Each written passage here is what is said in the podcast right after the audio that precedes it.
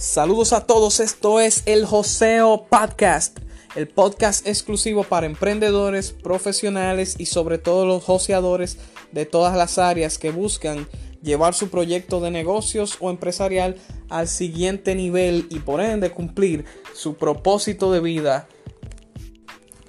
En cada episodio estaremos conversando sobre temas importantes e interesantes en el área de negocios, finanzas, marketing, neuroventas, redes sociales y crecimiento personal.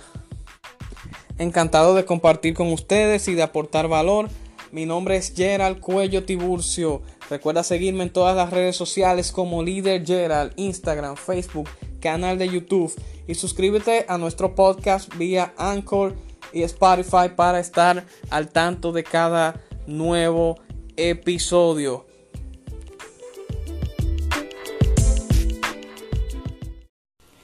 Saludos mi gente, bienvenidos a otra edición del Joseo Podcast con su anfitrión líder Gerald.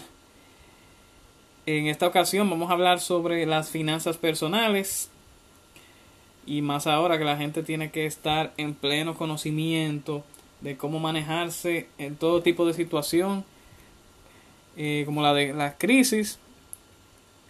O sea, eh, tener estos estos consejos bien pendientes para que no vuelvan a caer en, en situaciones así como la pandemia que estamos viviendo hoy en día, que ha afectado no solo en términos de salud, sino también en términos financieros a muchas personas alrededor del mundo que no estaban esperando esto. Eh, como decía, que lo agarró por sorpresa, fuera de base, decimos aquí en, en algunos países, como en RD. Entonces, aquí en esta edición les traigo estos consejos para que puedan eh, desenvolverse mejor en cuanto a su presupuesto personal, sus finanzas personales. Y vamos a arrancar con el primero, señores. El primer consejo de finanzas personales que también sale eh, muchos analistas, muchos eh, asesores y libros también lo describen, es pagarse a uno mismo primero.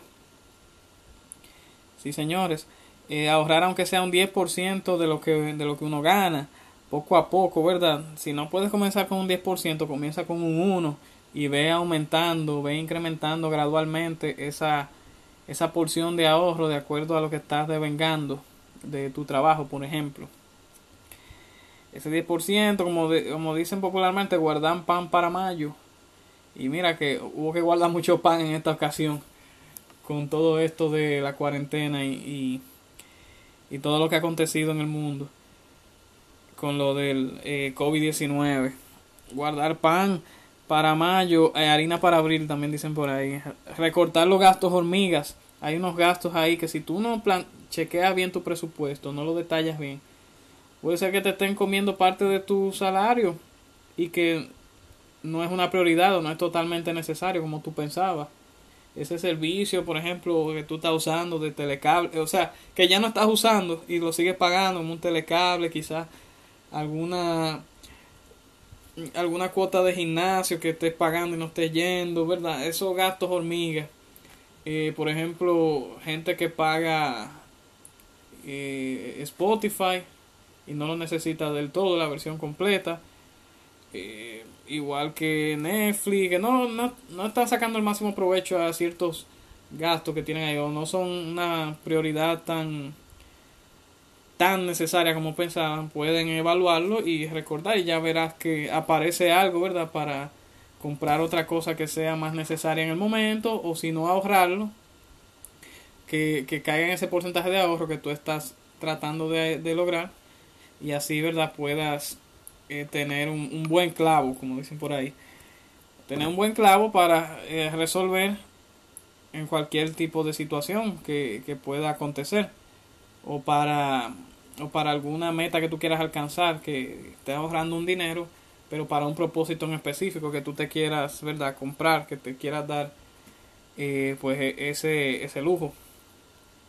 Entonces es el primer consejo que, quiero que tengan siempre pendiente. Eh, ahorrar una parte de lo que ganas, como decía en el libro de El hombre más rico de Babilonia. E, e, e, ese es el primer consejo que daba, pagarse uno mismo primero, guardar una moneda de cada 10 que gana. Tú puedes ahorrar el porcentaje que puedas al principio y después irlo incrementando gradualmente, como mencionaba, aunque sea de un 10 para allá. O que hay que distribuir bien ese presupuesto, no solamente todo puede ser para una cuenta de ahorro, sino a, a más cosas que vamos a ver en este episodio. Así que anotaron el primer consejo ahí. Vámonos con el segundo, que es diversificar tus ingresos. Poner, no poner todos los huevos en una sola canasta. Hay que, ¿verdad? Buscar alternativas financieras, emprender, eh, crear una nueva fuente, ya sea por un proyecto de negocio que tú te tengas pensado, vender, eh, vender algo que tú tengas ahí eh, en mente, crear un, proyecto, um, una plataforma que te genere ¿verdad? otros ingresos extra a lo que tú estás haciendo que representa tu principal fuente de ingresos, quizás en tu empleo tradicional actualmente. O sea, es importante porque mira ahora cuánta gente no ha podido devengar su sueldo por la cuarentena o solamente una porción de su sueldo o han sido despedidas y entonces no han tenido ni los ahorros ni la otra fuente para sostenerse eh, para estas situaciones eh, precarias, ¿verdad? Para tanto para sí mismo como para su familia. Entonces, por eso la importancia que siempre enfatizamos de, eh, de emprender, de diversificar, de de poner los huevos en diferentes canastas, no solamente depender de una, porque si esa una se va cuando menos te lo esperes, entonces eh, puedes caer en un déficit. Estás prácticamente a un paso de la pobreza si no tienes varias, pues varias fuentes de donde sostenerte o agarrarte, ¿verdad? Para todo tipo de ocasión. O sea, diversificar es el segundo consejo que te vengo dando en este episodio. Vámonos con el tercero. El tercero es crear tu fondo de emergencias, por lo menos de 3 a 6 meses de tus gastos fijos. Esos gastos fijos que son prácticamente obligatorios todos los meses. Tener esa porción acumulada en una cuenta sin toparla. A menos que pase una eventualidad que tú no estabas esperando, pero ya te tienes tu fondo ahí. Como lo dice su nombre, fondo de emergencia. Por ejemplo, si viene un mes y, y se daña tu, se daña una pieza de tu vehículo. Si viene un mes y se enferma un familiar tuyo, cercano, por ejemplo. Si viene un mes y y bueno, y, pasa esto de, de, de, la de la pandemia, que tienes que estar en cuarentena, viene y, y Dios te libre tengas un accidente, son cosas que uno nunca se le espera. O algo, o algo que pase de golpe, así. Eh, cualquier tipo de eventualidad, bueno, ya tú tienes ese fondo de emergencia para poder responder a esa eventualidad. Y que no afecte, ¿verdad?, lo que es el, el flujo de tu presupuesto mensual. Por eso la importancia de crear el fondo de emergencia, para no caer en una debacle ni ni que eh, tus ahorros se vean afectados por esa por esa situación que tuviste que atender urgentemente. Es el propósito del fondo de emergencia.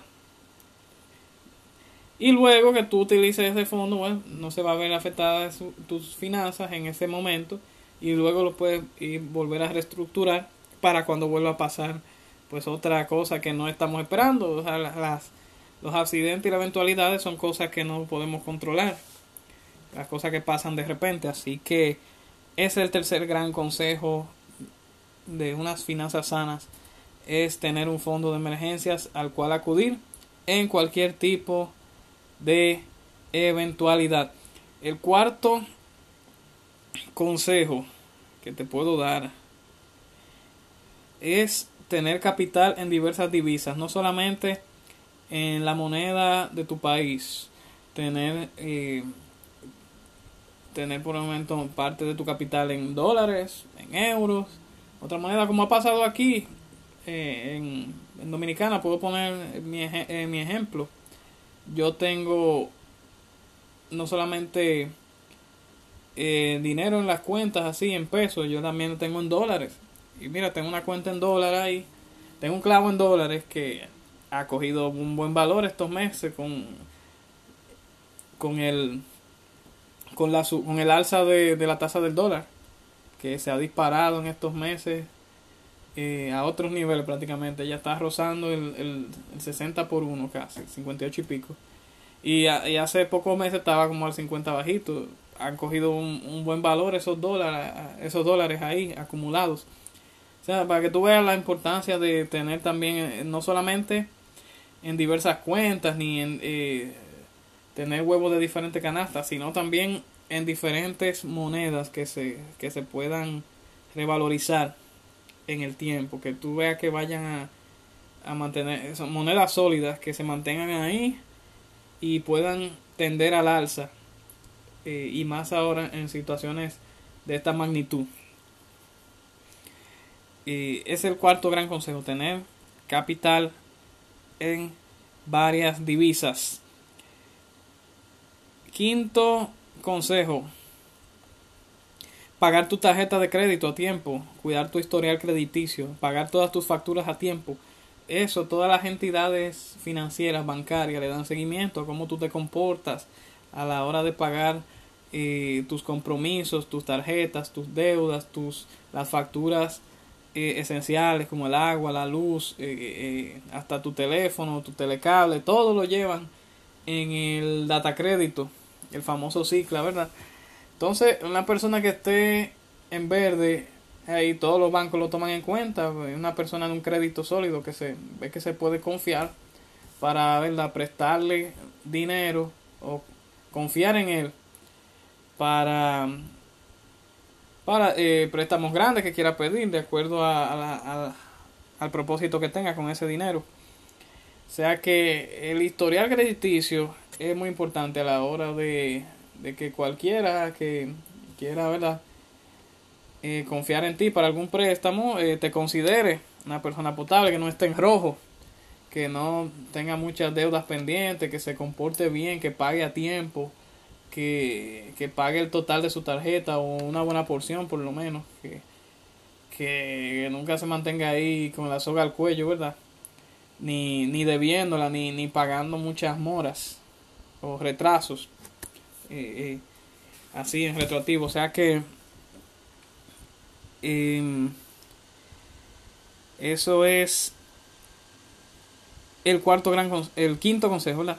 El quinto es siempre mantenerte al día en tus compromisos eh, de deuda, de, de tarjeta, de facturas que tengas, que eh, todos los contratos que tú pagues, pues eso es importante para un sano historial crediticio o data crédito como comúnmente se le conoce aquí en Dominicana. El sexto gran consejo es poner tu dinero a trabajar. Invierte, saca parte de ese presupuesto que, que no es para ahorro.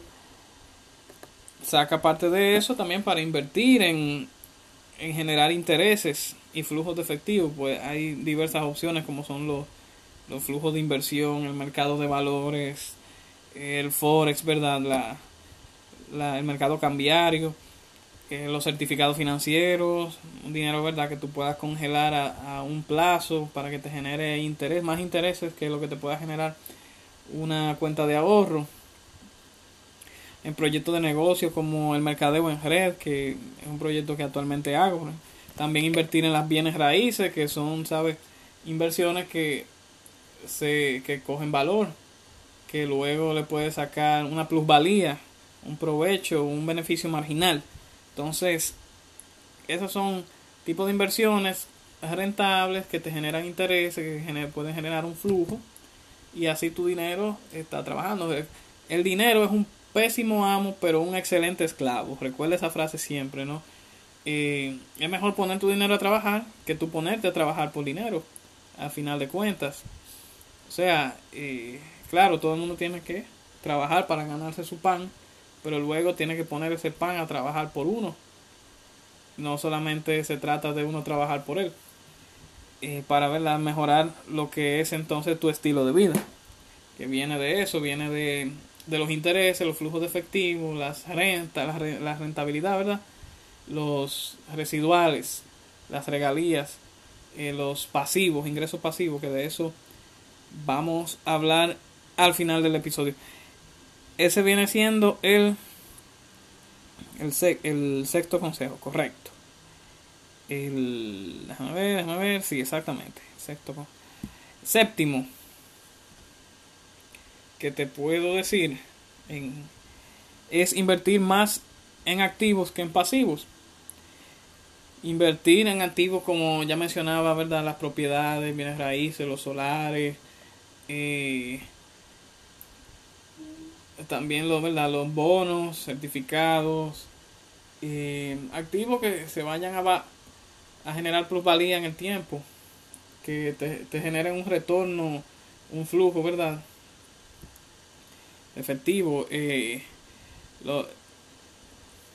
los negocios, eh, los negocios con, con alta, alta tasa de, de apalancamiento.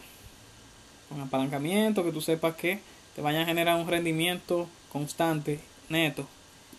Eh, esos son los activos, más que lo pasivo, por ejemplo, comprar demasiados lujos, eh, demasiada, ¿verdad? Eh, por ejemplo, vehículos caros que no le vaya a sacar el, el beneficio correcto, el uso. también muchas joyas, muchas pretensiones. Son tipos de pasivos. Te puedes llenar de pasivos y al final puedes encontrarte en una situación que tenga que salir de todo y puedas quedar en quiebra, lamentablemente. Si solamente te vas a comprar pasivo, pasivo, puedes quedarte ahogado en eso y no se puede mantener uno en esa sintonía. Claro, hay pasivos que son necesarios, que hay que, hay que comprarlo, por ejemplo, no dudes tú que andar en un vehículo es algo importante, pero pues aunque, aunque tú compres tus pasivos o los saques, es importante que inviertas más en los activos, en lo que te genere más retorno que en lo que, que en lo que saque más de tu bolsillo. O sea, que lo que entre de tus de tu patrimonio sea más de lo que de lo que salga. Obviamente es esa la sintonía correcta más activos que pasivos. Las reales inversiones es mantener, mantenerte invirtiendo constantemente en ti mismo. A ver que el, mayor, el mayor activo es no solamente el tiempo, es tu cabeza, tu cerebro. Mantenerte siempre eh, invirtiendo en cursos, capacitaciones, eh, todo tipo de seminarios, preparaciones para que tú desarrolles mayores habilidades eh, de negocios, empresariales, financieras, eh, profesionales. Y bueno, eh, tu valor agregado sea mucho más cada día, aprender algo siempre algo nuevo o reforzar esos conocimientos donde tú te manejas, tenga más dominio. constantemente invertir en ti, que eres el activo o, tu cerebro es el activo más importante que puedes, pues, agregar más, valor. No hay dudas de eso. Entonces, siguiendo con el octavo consejo, es tomar deudas para invertir, no para gastar solamente o para gustos fugaces. Es verdad que uno se quiere dar su gusto de vez en cuando, pero si tú te lo ganas eh, por tu esfuerzo, ¿verdad? De tus ahorros, eh, por eso que tú trabajaste tanto, de, de tus inversiones, le puede dar tu gusto, claro que sí o comprarte un lujito un día, eso no, eso no tiene nada de malo. Pero si tú tomas las deudas más para, para esos gustos fugaces, ah, que me quiero ir, que quiero hacer este viaje, quiero hacer algo eh, a la carrera, así, porque lo quiero hacer de que para para eh, impresionar, de que para impresionar a la sociedad o por una por la presión que me ejercen de que tengo que hacer esto para que ellos me vean, ay mira que yo y tengo que darme la vida del rico forzadamente. No, no, no. Eso no. Eso no tienes que hacerlo. Lo importante es que tus inversiones, eh, las deudas que tú tomes sean para inversiones que te vayan a generar un gran retorno. O sea, que, que sea algo prometedor, con potencial. Y que eso que esos, esa rentabilidad que tenga, pues, sea la que pague entonces esos gustos que tú quieres darte. Y más los ahorros que tú tienes, que sean para un propósito en sí. Que sí em, puedas agradarte a ti mismo y también a tus, a tus familiares, por ejemplo. Eh, no solamente para se vive del lío, hay gente que, que cree que solamente enviándose puede puede darse los gustos y eso no, no, tiene que no tiene que ser así necesariamente. Es cuestión de planificación y tomar saber manejar el dinero no tomarlo prestado para para satisfacer solamente un, una, un, un lujo un gusto que tú tengas sino también eh, para crear esa fuente, esa plataforma que sí te permita darte ese gusto sin que luego tú te estés lamentando por haberlo hecho de esa manera. O que, o que en medio del viaje que tú te estés dando, estés pensando, viache, y ahora cómo yo voy a resolver este lío que yo me he metido después que salga de aquí. ¿Verdad? Que no te estés eh, lamentando o mortificando en el proceso que luego no te arrepientas de haber incurrido en esa deuda solamente para salir de, de esa presión social que tenías, eh, de darte ese, darte ese lujazo, como quien dice. Ese es el octavo consejo que te puedo dar. El noveno es evitar las compras compulsivas. Date un tiempo, regla antes de tomar cualquier tipo de decisión. Sabes que vienen ofertas también relámpagos. Para toda oferta tú tienes que estar seguro de que tienes eh, lo necesario para, o sea, para aprovecharla sin que luego te lamentes de nuevo. Yo siempre, por ejemplo, para evitar la compra compulsiva, digo, ah, sí, déjame yo ponerlo ahí en, en queue, como quien dice, eh, tenerlo ahí en mi lista de, como yo hago cuando estoy comprando en una página web, ponerla en la lista de favoritos de, de o de, de interés.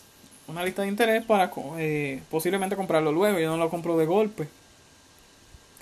Porque yo me doy un tiempo para evaluar si esa decisión es correcta, que es una prioridad, que yo necesito comprar eso ahora, gastar ese dinero en eso ahora. Yo me doy unos días para al fin tomar la decisión. Yo digo, ah, bueno, sí, me interesa lo tengo ahí, le tiro una foto, le tiro un screenshot, una captura, o lo guardo en esa lista que mencionaba para luego, eh, como quien dice, confirmar mi decisión si de verdad lo necesito ahora y comprarlo. Así evito cualquier compra eh, impulsiva o compulsiva, como le dicen, eh, que luego no me vaya a lamentar. Recuerda que las compras programadas o planificadas son las mejores, por eso la importancia de uno hacer su presupuesto para ver qué capacidad tiene uno de, comprar, de destinar parte de sus ingresos a ciertos a ciertas compras, ciertas ofertas que aparecen o a la parte de, de la diversión y eso, del entretenimiento. Por eso la importancia de planificar, de llevar su presupuesto actualizado cada cierto tiempo y, y programar cualquier tipo de compra y, y luego decir no comprarlo de golpe. Puede ser que parezca muy atractivo, pero al final, si era un gasto innecesario, si era algo que no necesitabas en ese preciso momento comprar, pues es peor el, el lamento o, o, la, o el arrepentimiento de haberlo comprado ese es el noveno gran consejo que te puedo dar. Y para cerrar con broche de oro, el décimo consejo es trabajar para lograr tu libertad financiera. No hay nada mejor que ser financieramente libre. Esa prácticamente para mí es la, la graduación de la vida. No es cuando sales del colegio o de la universidad. Es cuando tú te vuelves financieramente solvente, libre. Eh, es decir, que tus ingresos pasivos, tus ingresos, ¿verdad? Por eh, residuales, tus flujos de efectivo están sobrepasando lo que son tus gastos fijos o tu, básicamente tu canasta familiar. Cuando eso está sucediendo, ya tú puedes decir que eres eh, libre financieramente. Y para eso que, tenemos que trabajar, crear las fuentes, las plataformas necesarias para vivir ese estilo de vida que todo el mundo quisiera alcanzar, donde el dinero, ni el tiempo, ni la salud sea problema, sea ningún tipo de problema, ni inconveniente. Y verdad, y podemos manejar todo, eh, todo nuestro tiempo a nuestro gusto, a nuestro antojo, y manejar nuestra propia agenda, eh, tener un balance entre esos tres pilares que definen en sí la, lo que es la felicidad del ser humano.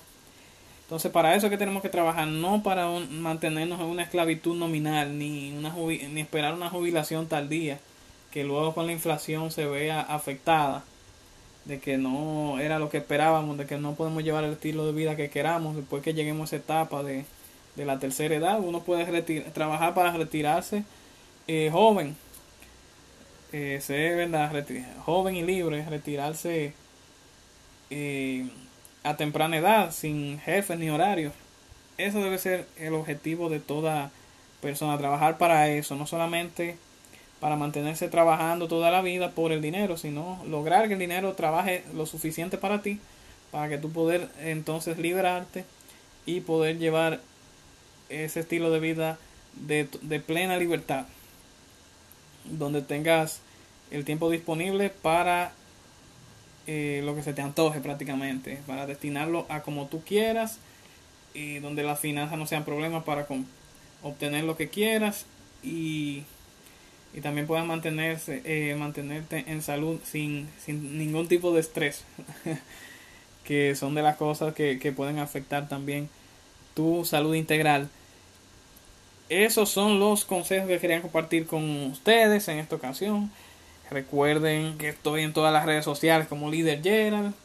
Ya personas de este de esta revolución digital no hay que decir cómo eh, cómo buscarnos, ¿verdad? Cómo encontrarnos.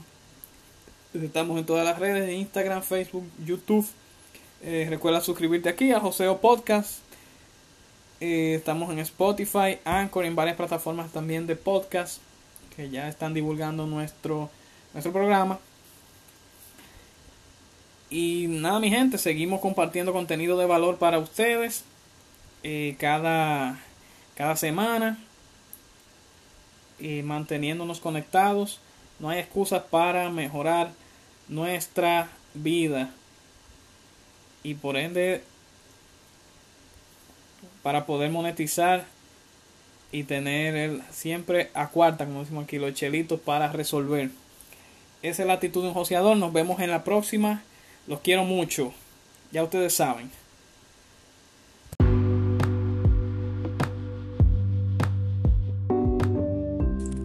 Me alegra que hayas llegado hasta acá escuchando nuestro podcast Joseador y Joseadora. No quiero irme sin antes recordarte que en los próximos días estaremos comenzando nuestro curso de ventas y manejo efectivo de WhatsApp. No olvides registrarte en el link o enlace que está en mi perfil de Leader Gerald vía Instagram. En este curso estarás aprendiendo las mejores técnicas para utilizar de una manera más eficiente la aplicación de WhatsApp y WhatsApp Business. Para de esta manera cerrar una mayor cantidad de ventas y por ende provocar el crecimiento sostenido de tu negocio. Así que nos vemos ahí, reserva lo más pronto posible y a monetizar en grande.